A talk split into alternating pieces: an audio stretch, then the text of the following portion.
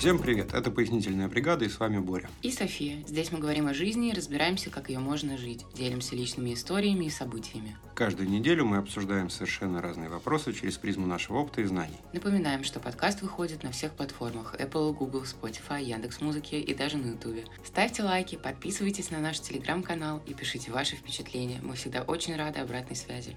А если вам нравится то, что мы делаем, поддержать подкаст можно по ссылкам в описании или репостам в ваших социальных сетях. Наш сегодняшний гость уехал из маленького города в Москву, а после стройки отправился работать в IT. Вот его история. Встречайте, Эдуард.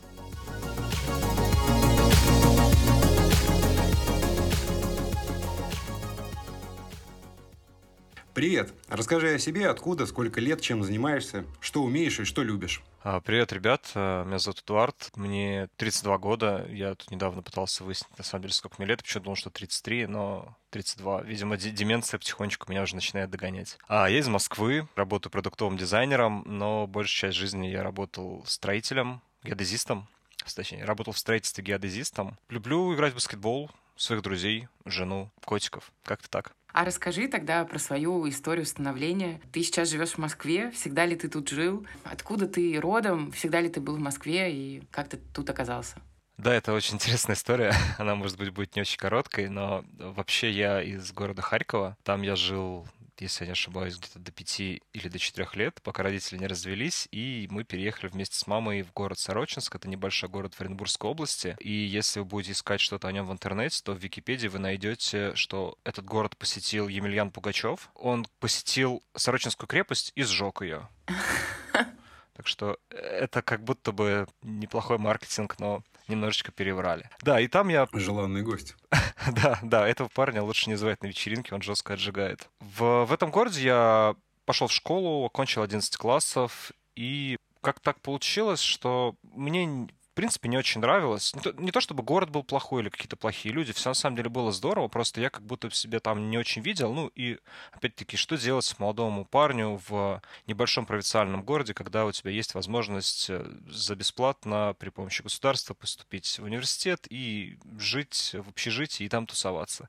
В принципе, такой у меня и был план. У меня не было какой-то цели как некоторые люди в своей жизни с детства знают, что они хотят стать врачом или водителем или военным или еще кем-то. Я просто, у меня был план свалить в Москву. В принципе, я это и сделал.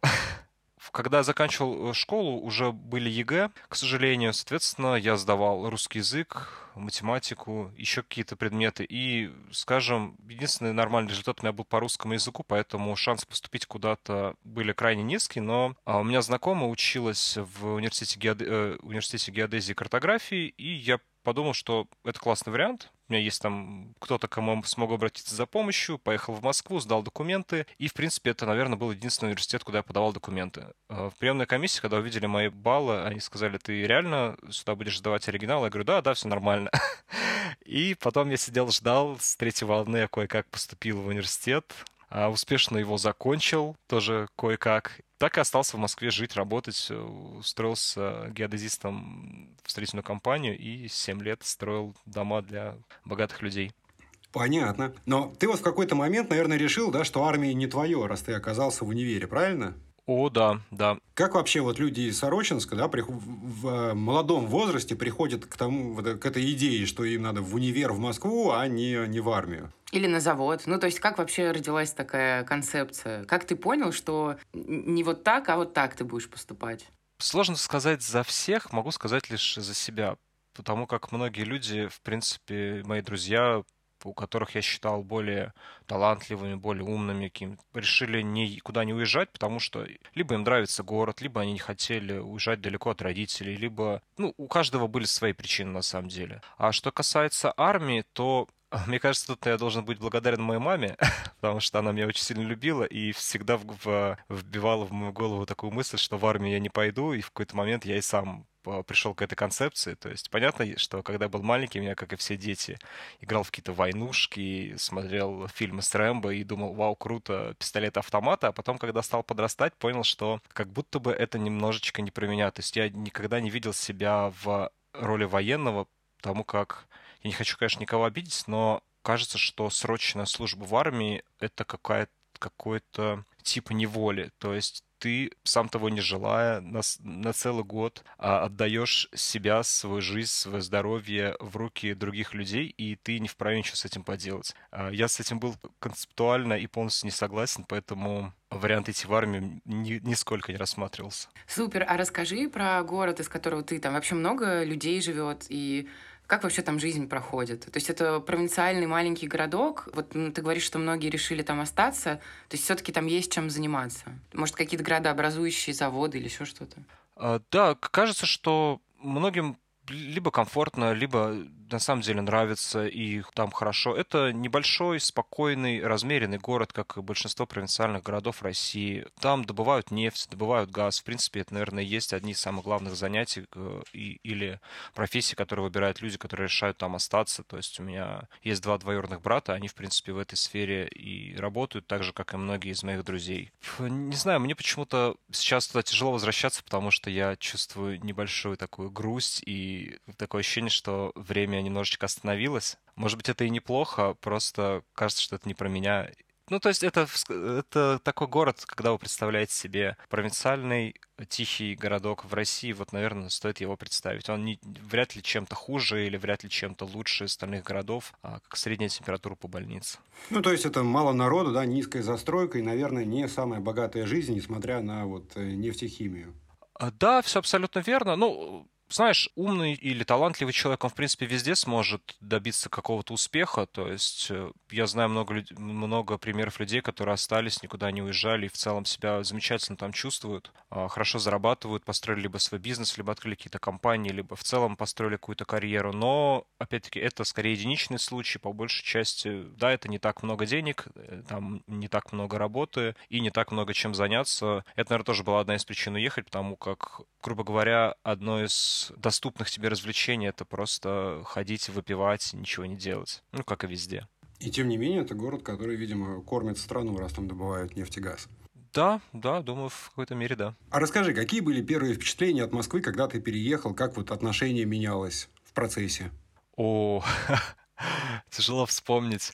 А, первым делом мы приехали на вокзал, на Казанский. А Казанский вокзал в 2009 году по-моему, девятый год, это немножечко не то, что сейчас. Тогда там стоял огромный цыганский шатер рядом с вокзалом, и в целом было чуть грязнее, чуть менее ухоженно и довольно-таки весело. И для меня, наверное, первое впечатление это было общежитие. Я помню, что тогда уже, наверное, вышел с, э, по ТНТ сериал «Общага», и я себе представлял, что вау, общага — это что такое, такое прикольное место. А потом я заселился в свою комнату, и там была только одна кровать, которая состояла из э, откуда-то сорванной двери, которой была прибита спинка от дивана, тоже непонятно откуда найденного, и, в принципе, больше там ничего не было. Но почему-то мне все, мне все равно это очень понравилось, и а, я чувствовал какую-то, так скажем, свободу, ну, потому что для меня это еще был такой шаг сепарации, в целом, начало самостоятельной жизни, потому как мне было 18 лет, я был полностью предоставлен себе, должен был уже сам как-то за себя отвечать, думать, э, что-то делать, и да, для меня это было прям вау. Ну, приключение. Да, да, абсолютно верно. А чем ты занимался на тот момент, помимо учебы? То есть есть наверняка студенческой стипендии не хватает на жизнь. Да, да. Я категорически не хватает, особенно если ты ее не получаешь.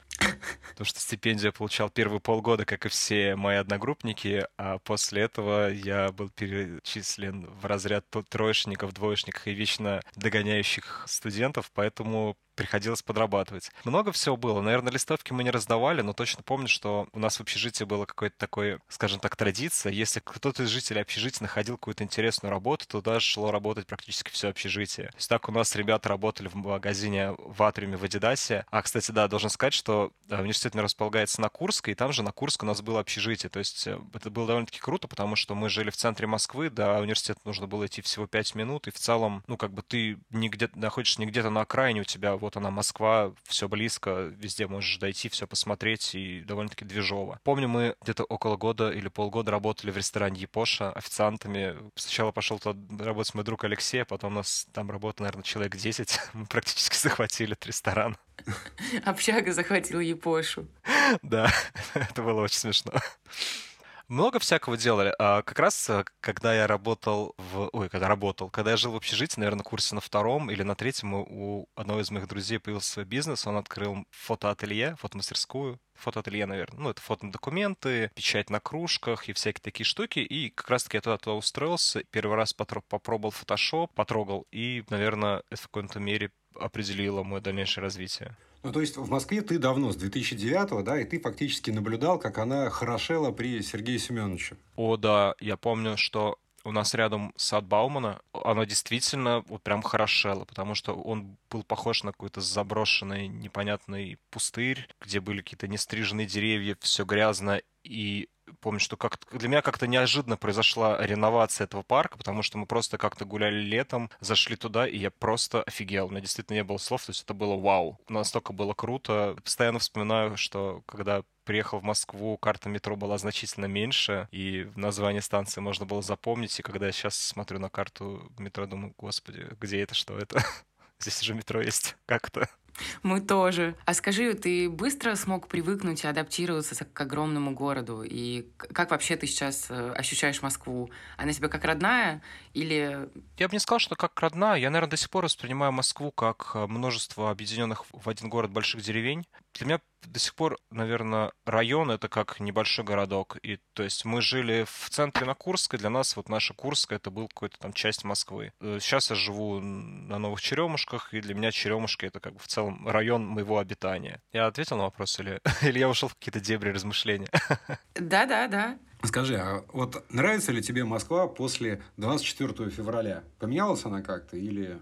Слушай, тут, наверное, сто... Э, хотелось бы уточнить, что именно нравится или не нравится. Я бы не сказал, что Москва как-то кардинально изменилась после, после 24 февраля в плане, да, во многих планах. Давай я уточню вопрос. Вот в нашем понимании город – это во многом люди, да, то есть это то, с какими лицами они ездят в метро, как оно все вот на улице происходит, да, с какими лицами стоит полиция у входа в метро. Ну вот как ты себя ощущаешь в городе, безопасно или нет. То есть вот, скажем, когда мы уезжали, да, 9 месяцев назад, уже как-то было ну, неприятно, мягко говоря. Все эти камеры, полиция, понурые люди. Вот. Э, может быть, ты что-то такое ощущаешь. Или наоборот, нет. Честно, я бы не сказал, что вот в этих аспектах что-то поменялось. Как будто бы мне и до этого было немножечко некомфортно проходить мимо полиции и чуть-чуть страшно. Не то чтобы люди стали в метро более угрюмыми и грустными, кажется, что всегда были более угрюмыми и грустными, а, возможно, в нашей культуре не очень принято выражать свои чувства,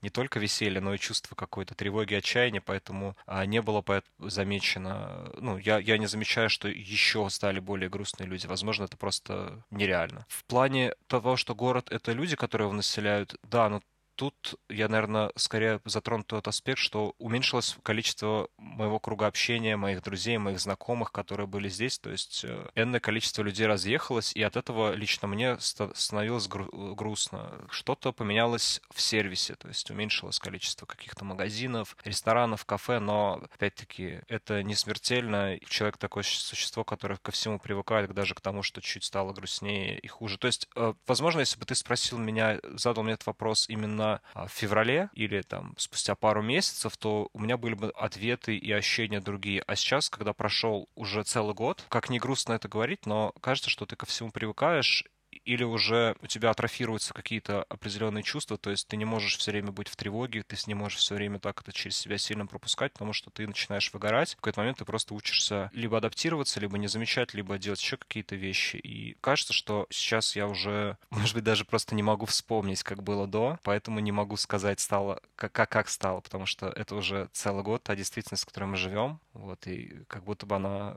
уже затмила с собой все. А скажи, тогда резонный вопрос. Хочешь ли ты уехать из Москвы? И, возможно, тебе что-то мешает и что-то держит, а может быть и просто желания нет. Знаешь, когда лето, кажется, что Москва самый лучший город в мире. Летом я бы из нее никуда не уехал. Но да, я хочу уехать, и скорее не из Москвы, а и даже не из России, а просто хочу уехать в мир для того, чтобы расширить свое сознание, переместиться в другой информационный поток, переместиться в другую среду, в другую сферу, посмотреть в целом на мир, как он устроен, и пожить где-то в другом месте, чтобы возможно, стать немножечко другим человеком. То есть и до 24 числа у меня были идеи о переезде, о том, что попробовать, потому что, ну, действительно, я пока еще молод, у меня пока не так много сдерживающих факторов, которые мешали бы мне переместиться в какую-то другую страну и попытаться выстроить свою жизнь там. Просто события стали тем фактором, который тебя немножечко подтолкнули чуть быстрее это делать и делать что-то в этом направлении. Ясно. Скажи, а что мешает, собственно, вот переехать прямо сейчас? Что держит? Знаешь, если бы стоял вопрос жизни и смерти, то, наверное, ничего не держит. Но так как такого вопроса не стоит, ты немножко спускаешься пониже уже на свою пирамиду потребностей и начинаешь смотреть на то, что а в какую бы страну ты хотел поехать, а достаточно ли у тебя денег, чтобы а, не просто уехать, но и там прожить какое-то время, более-менее комфортно там себя чувствовать, самостоятельно себя обеспечивать, снимать себе жилье? И, ну, вот эти все базовые потребности, которые тебе нужны. Опять-таки, ты ведь переезжаешь, переезжаешь не один, у тебя семья, жена, у меня три кота, соответственно, а, я такой человек, который воспринимает их как часть своей семьи, я не могу их оставить я должен их взять с собой. Разумеется. А, вот, поэтому тут надо еще озаботиться о справках, прививках, поиске билетов, которые, с помощью которых мы сможем их куда-то перевести, жилья на месте. Ну, то есть это какие-то житейские штуки, то есть можно бесконечно перечислять этот список. Из глобальных если вот брать вопрос номер один, это, наверное, да, финансовые возможности. Потому что если у тебя есть достаточное количество кэша, кажется, что все вот вещи, которые перечислил, они довольно-таки легко решаемы. И да, пожалуй, действительно, финансовый вопрос, он самый главный в релокации. И, собственно, да, для большинства, вот с кем мы разговаривали, он стоит ну, достаточно остро. И все сейчас, многие, по крайней мере, да, грезят об удаленке, о жирной зарплате в западном IT-секторе. А расскажи нам о том, как ты, собственно, со стройки, да, с ноги вошел в IT.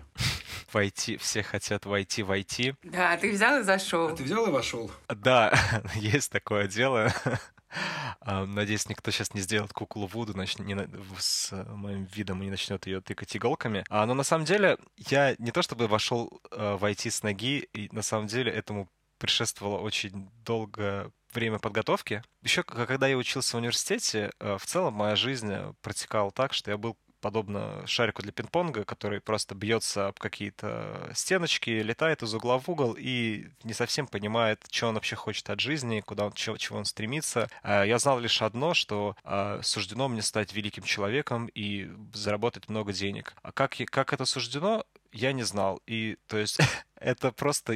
Я, я считал, что, ну, оно само как-то сверху мне придет. Мне лишь нужно просто подождать, и все сбудется. Спойлер, нет, это не случилось, и так как раз-таки 7 лет я и проработал на стройке. Э, то есть, окончив университет, э, общежития нет. Ну, уже еще и до окончания я уже где-то работал, но остров стал вопрос о том, что нужно снимать квартиру, нужно зарабатывать чуть больше денег, нужно все-таки, ты получил диплом, нужно как-то себя обеспечивать, а к концу обучения ты не стал миллионером с э, крутым стартапом, что очень странно. Действительно. Мы тоже удивлялись поначалу. Вот именно, это что за, что за дела такие? Я поработал в строительстве метрополитена в метрострое. Потом друзья позвали меня к себе в прикольную компанию строительную, которая занималась элитным, элитной недвижимостью. Точнее, друзья работали там геодезистами, у них открылась вакансия, они меня туда позвали. Я пошел, потому что зарплата была неплохая, и подумал, ну, в целом, пока там работаю, наверное, уже тогда и стану великим миллионером и стартапером.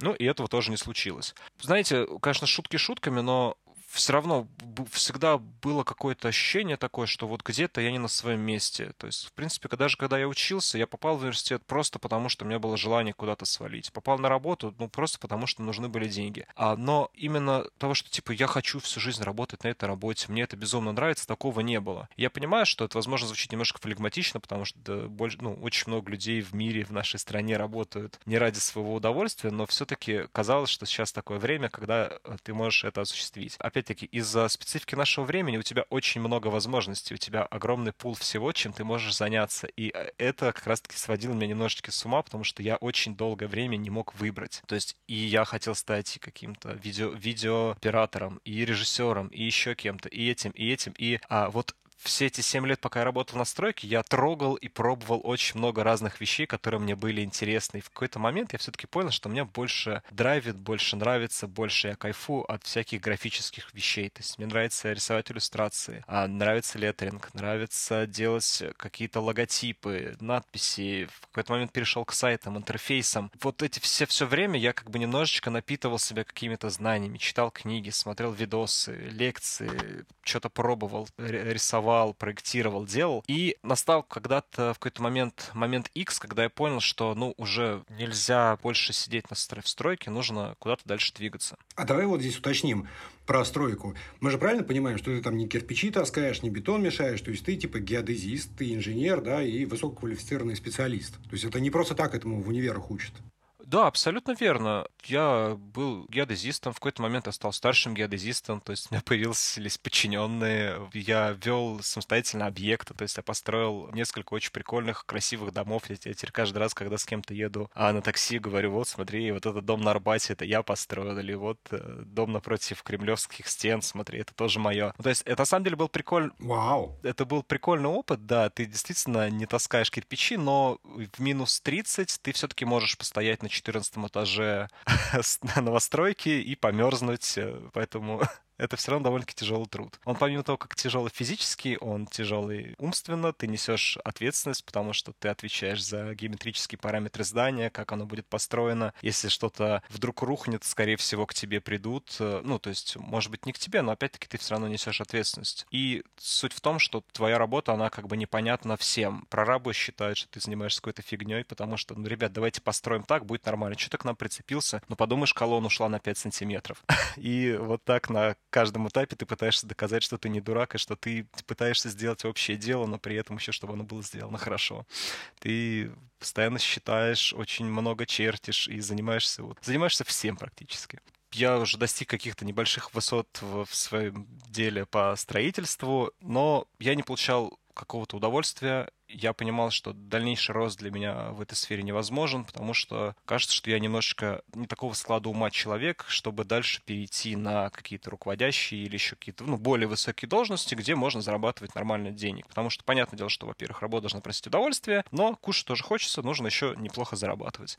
Ой, извини, извини, а можно, можно вопрос про деньги, естественно, все же очень любят. Сколько вообще в среднем зарабатывает геодезист в Москве?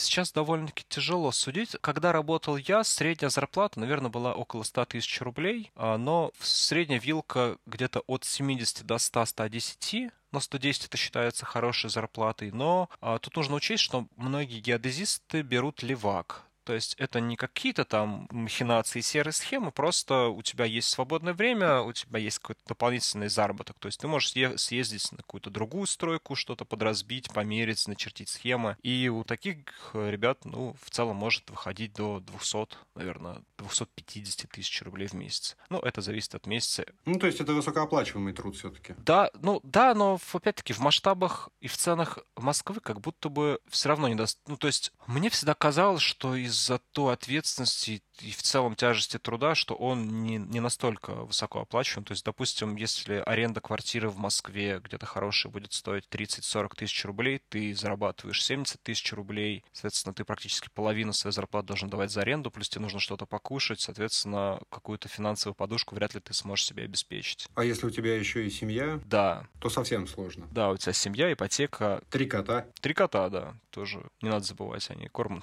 корм просят. И, соответственно, я просто к чему всю эту предысторию рассказывал, что я не просто с двух ног зашел, я очень долгое время готовился и боялся. У меня был синдром самозванца, я все время думал, что я... Вот вы смотрите в Инстаграме на всех этих классных, крутых людей, и они все такие, все, все умные, у них у всех все получается. И ты думаешь, что я тоже так хочу, но я не такой, а они все умные, а я вот такой глупый. Но пару походов к психологу, пару пинков под зад от жены, и я пошел учиться в Яндекс Практикум на дизайнера интерфейсов. Отучился, понял, что на самом-то деле я молодец, я много чего знаю, много чего умею, и залетел с двух ног в IT. Скажи, а как давно это было? Вот сколько лет назад? А, это было чуть меньше, чем два года назад. А, в общем, хотя, хотя, подожди, хотя подождите. Угу, то есть еще вчера? А, да, практически еще вчера. Где-то около двух лет у меня стаж после учебы. И на какой сейчас ты позиции? Ну вот, и какая вообще иерархия, чтобы мы понимали? Ой, это очень интересно. Давай сначала на первый вопрос отвечу, потом на второй. А сейчас я на позиции product, lead, lead дизайнер, lead product дизайнер. В общем, как-то так она звучит, ведущий дизайнер интерфейсов. А иерархия, вот честно, мне кажется, что вот эта иерархия, которая состоит из junior дизайнер, а еще есть интерн, типа стажер дизайнер, junior дизайнер, а middle дизайнер, senior, lead и вот дальше в стратосферу, иногда она как будто бы выдуманная. То есть во многих компаниях ее как будто бы не существует. В каких-то она есть жестко регламентирована, там прописаны грейды, прописано, какие у тебя должны быть скиллы, как софт, так и хард скиллы, чтобы достичь этой позиции а в каких-то этого просто нет. И, допустим, джуниор-дизайнер из одной компании может в целом быть и тянуть по уровню на middle дизайнера в другой компании. Поэтому я, честно говоря, никогда к этим грейдам не привязывался. Ну, по крайней мере, сам себя так никогда не оценивал. И, честно говоря, никому не советую так себя оценивать. Никогда не пишите в своем резюме, что вы джуниор кто-то, кто-то. Это все вообще булшит. Не надо так делать. Все мои друзья, кто сейчас или знакомы учатся, или там где-то собеседуются, я их экстренно им рекомендую удалять эту строчку, потому что непонятно до сих пор, э, по крайней мере, в российском рынке, ну, по крайней мере, мне так кажется, я все-таки не нанимающий дизайнер, никогда этим не занимался, но почему-то я практически в этом уверен, что очень тяжело провести грань и определить, где у тебя джуниор-дизайнер, где у тебя middle дизайнер, где лид и так далее. Это все индивидуально и зависит именно от компании, от ее потребностей, от ее задач. А что тогда котируется, если не вот эта вот градация? Какое-то портфолио или что? В резюме. Кажется, что да, но тут, наверное, стоит уточнить, что все-таки позиции, хоть они иногда жестко не прописаны, но все-таки они есть и подразумеваются. То есть либо там младший специалист, какой-то чувак среднего уровня, либо какой-то уже прям крутой-крутой дядька или девушка. И тут, да, обязательно должно быть хорошо написанное, структурированное, адекватное резюме, должно быть портфолио, из работ. То есть, если это начинающий специалист, то там могут быть и какие-то учебные, либо какие-то просто твои личные проекты. Если же это специалист, который уже где-то поработал, то там, конечно, хотят видеть его продуктовые решения,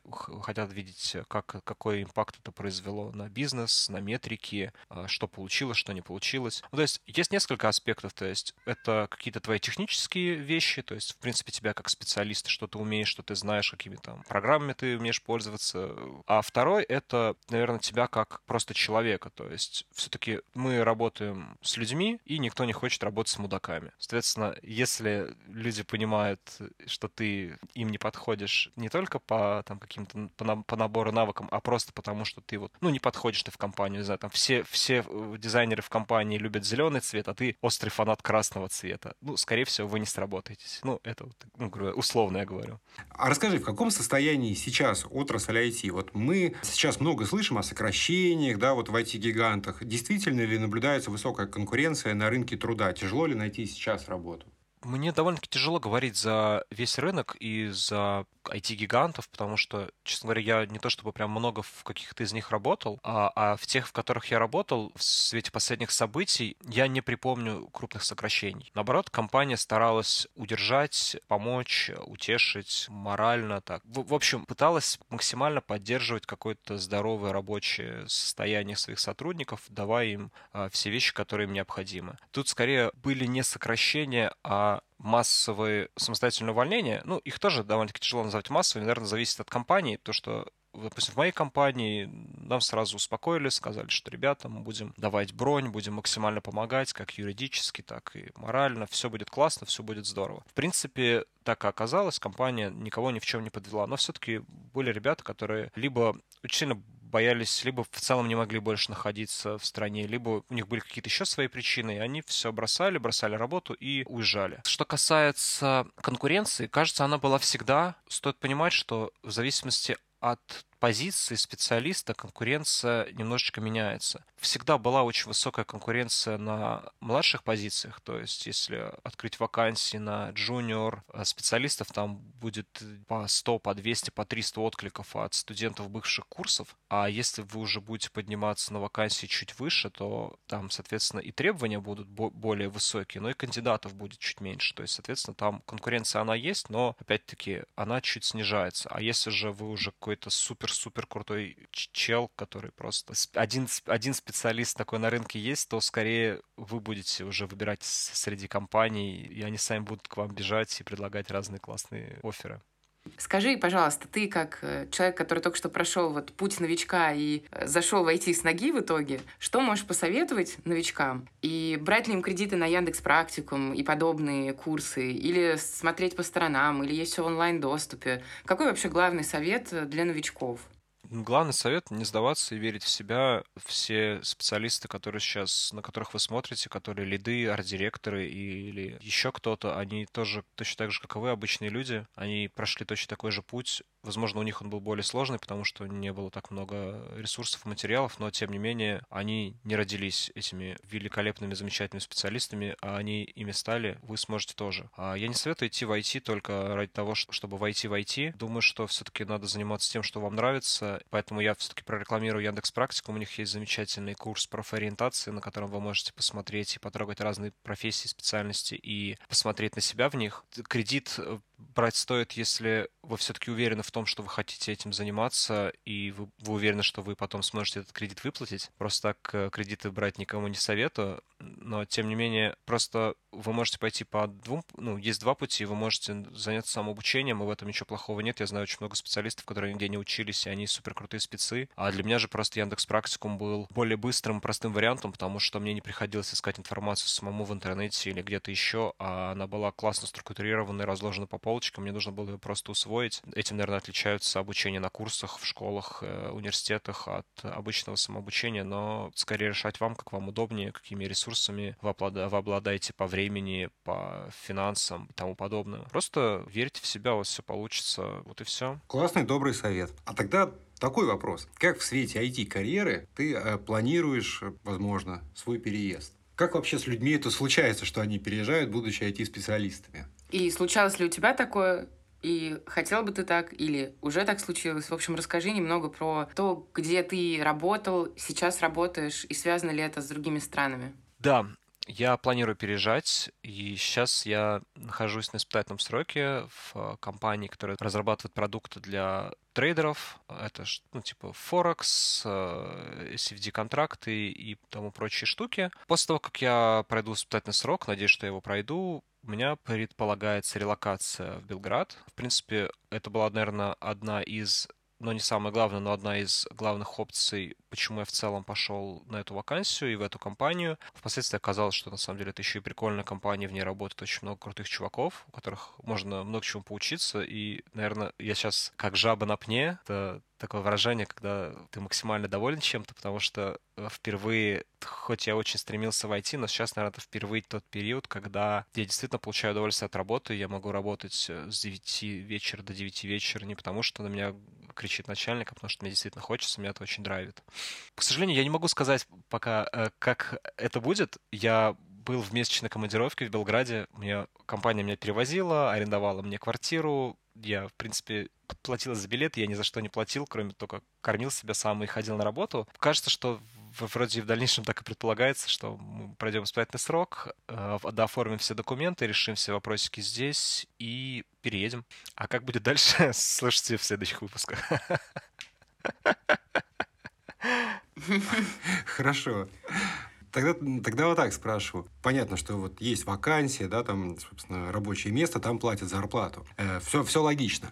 Но хочешь ли ты э, сам жить в Сербии? Считаешь ли ты это направление стратегически верным? Или вообще ты глубоко об этом не думаешь, и Сербия это просто фон для вот работы, которая тебе так нравится?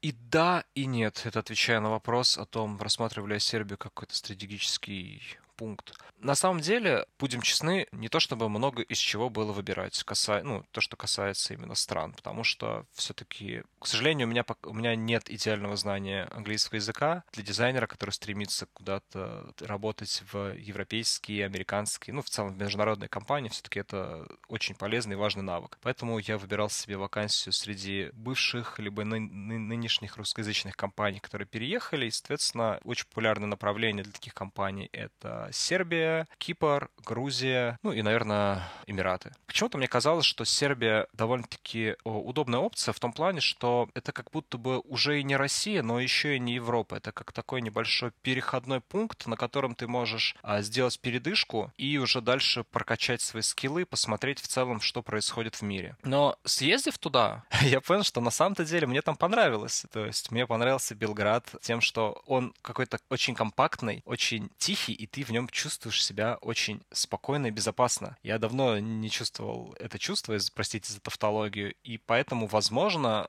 поживя там, Сербия станет той опцией, в которой мы остановимся. А может быть и нет. То есть сейчас об этом довольно-таки тяжело судить, потому что все-таки хочется, наверное, посмотреть чуть больше, но как вариант на э, несколько лет, кажется, что это здорово. Ну, то есть ты в целом достаточно свободный мобильный человек и легко переедешь там в Австралию, не понравится в Сербии, кинул ноут, котов в рюкзак, жену, естественно, и отправился искать счастье в новом месте. То есть э, ты легкий на подъем.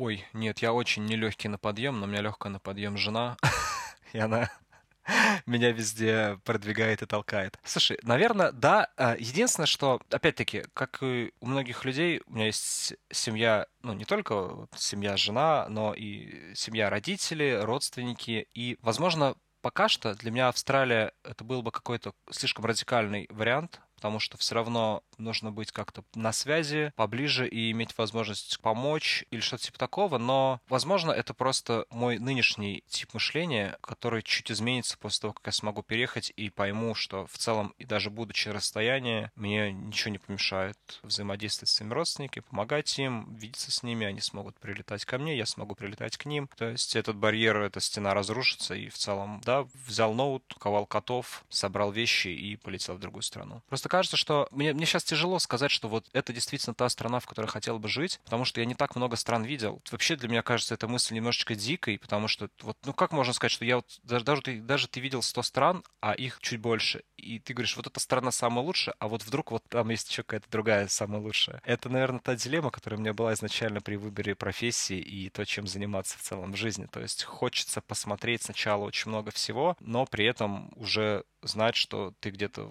в довольно-таки спокойном, удобном, комфортном для тебя месте. Окей, а вот говоря об этих расстояниях, такая вот мысль меня в последнее время посетила, что далеко на самом деле не бывает. Бывает дорого. То есть, вот если в Австралию можно прилететь за 25 часов, в Аргентину можно прилететь за 27 часов.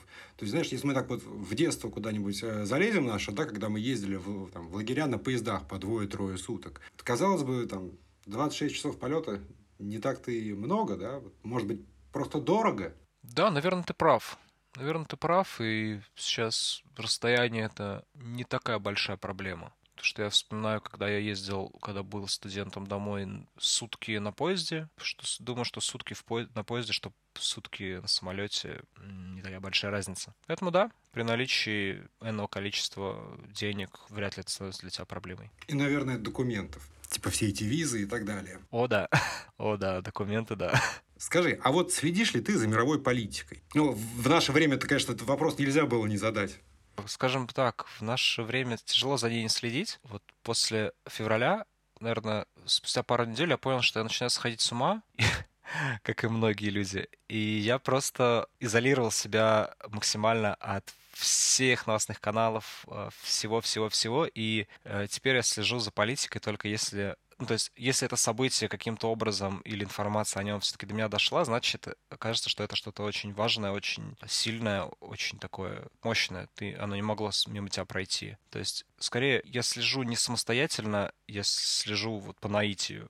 Когда я о чем-то узнаю, тогда я о чем-то узнаю. То есть я не просыпаюсь утром и не начинаю смотреть новостные паблики или какие-то сайты новостей или еще что-то пытаясь выяснить, а что произошло. Ну, хотя такое бывает. Хотя такое бывает, когда, опять-таки, кто-то... Я помню, когда я был в Белграде, мне мой коллега сказал, ты что, не знаешь, сегодня Путин выступает. Говорят, он что-то скажет. И тогда, конечно, да, я следил. Я следил. Вот. В целом понятно, что людям отбили всякое желание планировать, загадывать. Да, мы постоянно это, собственно, слышим от других наших гостей. Но, да вот, скажем, возьмем такие новости прошедших недель, да, там, скажем, сбиты китайские дроны в США, инцидент э, со сбитым американским дроном, да, в Черном море, там был столкновение с э, российской сушкой. Э, вот э, буквально четыре дня Северная Корея читалась о том, что они призвали в армию 800 тысяч новобранцев. Они собираются... Нет, уже 1,4 миллиона. Уже 1,4 миллиона, да. Они собираются побеждать предателей империалистов в Южной Корее, проводят ядерные учения. Как думаешь, куда ветер дует? Сложно сказать. Я могу лишь сказать одно, мы э, никуда не сможем улететь с этой планеты. Куда бы ветер ни дул, я не знаю, видели ли вы фильм «Шпионский мост»? Я видел, да. Там был русский шпион, а, которого, по-моему, собирались расстреливать, и его защищал американский адвокат. Он очень часто в фильме задавал ему вопрос, почему вы не волнуетесь? Что ему этот шпион отвечал, а это поможет? Вот отвечая на этот вопрос, куда дует ветер, я не знаю, и я как будто бы перестал за этим следить, потому что, ну, что неизбежно, то неизбежно. То есть, если я буду переживать из-за этого, волноваться, нервы, они и так уже расшатаны немножечко, поэтому, что бы ни случилось, мы об этом узнаем, даже если это будет последнее, что мы узнаем. Позитивно. Хорошо. Риторический вопрос. Смотрел ли, э, собственно, ты фильм «Не смотри наверх»? Да, с Ди Каприо. Да. Какие мысли? Посоветуешь другим посмотреть его? Вообще понравился ли он тебе? Потому что, ну, нам он кажется таким очень символичным. Очень. Очень советую. Я, к сожалению, посмотрел его, по-моему, когда он только вышел. Ну, не то, что, к сожалению, я посмотрел когда вышел, и уже немножечко какие-то вещи из памяти стерлись. Но я помню, что это один из немногих фильмов, после которых я бегал по квартире как бабуин и кричал так что это так круто, это вообще, посмотри, я писал всем друзьям, говорил, посмотри, это просто что-то не... Да, это какая-то безумная сатира, ты смотришь на это и думаешь, господи, как страшно, но господи, как круто. То есть ты понимаешь, что это такой абсурд, это такой бред, но при этом ты думаешь, что, а ведь если что-то подобное случится, ведь действительно все так. как бы не было грустно, как бы не было печально, но вот оно все, скорее всего, вот так вот и произойдет. Или что-то около этого. То есть тебе кажется, это комедия абсурда, но так, вот так вот так все устроено, так все грустно. Это вопрос с подвохом, потому что вот мне лично кажется, мы сейчас как раз в этом фильме. Да, и, собственно, самый риторический вопрос. Смотреть или не смотреть наверх? Как думаешь? Смотреть, конечно же, смотреть. В, в отчасти, да. Наверное, отчасти согласен, что мы действительно как будто бы в этом фильме. Я, у меня просто было схожее ощущение, когда я читал а, книгу Зыгоря «Империя должна умереть». По-моему, «Империя должна умереть», да, про революцию. Да, да, так называется. И я помню, что вот первые впечатления, наверное, от первых 100-150 страниц книги у меня были, что я, я постоянно чувствую, что что-то очень похожее. Вот как будто бы просто взяли газетные вырезки или какие-то события, которые происходят сейчас, чуть с другими персонажами, и ты думаешь, господи, вот очень все близко. История циклична, сто процентов. Да. У нас теперь есть фирменные вопросы, как у настоящих блогеров. Что для тебя Родина? К сожалению, у меня, наверное, нет такого понятия. Просто кажется, мне почему-то кажется, что вот это понятие родины и любви к ней формируется в тебе, когда ты еще ребенок, наверное. Мне так кажется. У меня было так, что я жил в детстве на две страны. Я родился в Харькове, но мы с родителями очень часто переезжали в Россию, на Украину, в Россию, на Украину. И Поэтому я как будто бы еще с детства не мог понять, а здесь вот дом у нас, или здесь, или здесь, или дом у нас и здесь, и здесь. И то есть для меня как будто бы не возникло такой сильной привязанности, как вот некоторые люди говорят, что им на душе тяжело и больно, когда они уезжают из какого-то места, или что они вот такое чувствуют. У меня нет такого. То есть почему-то я в целом все ощущаю своей родиной. То есть я не могу сказать, что Россия моя родина, или Украина моя родина, или другая страна моя родина. Кажется, что просто вот я с детства не понял эту идею границ стран, что вот это вот просто другая страна. И до сих пор ее как будто бы не понимаю. То есть мне кажется, что это вот планета, вот мы люди, вот мы на ней живем. И то есть вот планета, наверное, наша родина. Наверное, я вот сейчас понял для себя этот ответ на ваш вопрос. Вот. Привет, земляне! Да, вот наша родина — это планета Земля, а не какая-то страна, которую когда-то определили какие-то государственные деятели, потом ее переопределили, потом присоединили к себе от нее что-то еще, потом кто-то что-то отсоединил. То есть это ведь придуманная история. Родина, наверное, еще отчасти это твой круг общения, друзей, близких, родственников. В первую очередь, наверное, планета Земля. Принято. А что главное в жизни? Наверное, не делать никому зла. Просто быть хорошим человеком, отвечать за свои действия. Просто быть хорошим человеком. Как бы это ни было непросто, на самом деле. Как бы это ни было, да, сложно. Простая христианская истина. К слову о скрепах. Да, я думаю, это очень непросто. Абсолютно верно. Просто никому не делай зла, и, скорее всего, тебе тоже никто зла не причинит. То есть для меня до сих пор загадка, зачем нам так много оружия, с кем, зачем. Ну, то есть вот не будет оружия, оно не выстрелит. Есть оружие, оно выстрелит. Класс. Спасибо. На этом, собственно, наше интервью заканчивается. Аплодисменты Эдуарду. Спасибо. Спасибо тебе, что пришел к нам в гости. И так как-то мы по-философски закончили, да. да, что я э, куда-то улетела в мыслях. Спасибо вам, ребят, большое. Простите, пожалуйста, что я так долго к вам шел, что все время у меня были какие-то или дела, или болезни, но вы молодцы. Рано или поздно дошел, да. Вот те и практические вопросы, вот те и о смысле жизни. Здорово. Ну что ж, друзья, на этом наш э, сегодняшний выпуск подходит к концу. Спасибо, что были с нами. Напоминаем, что поддержать нас можно по ссылкам в описании или просто сделав репост в ваших социальных сетях. Пока-пока. Чао, амигос. thank you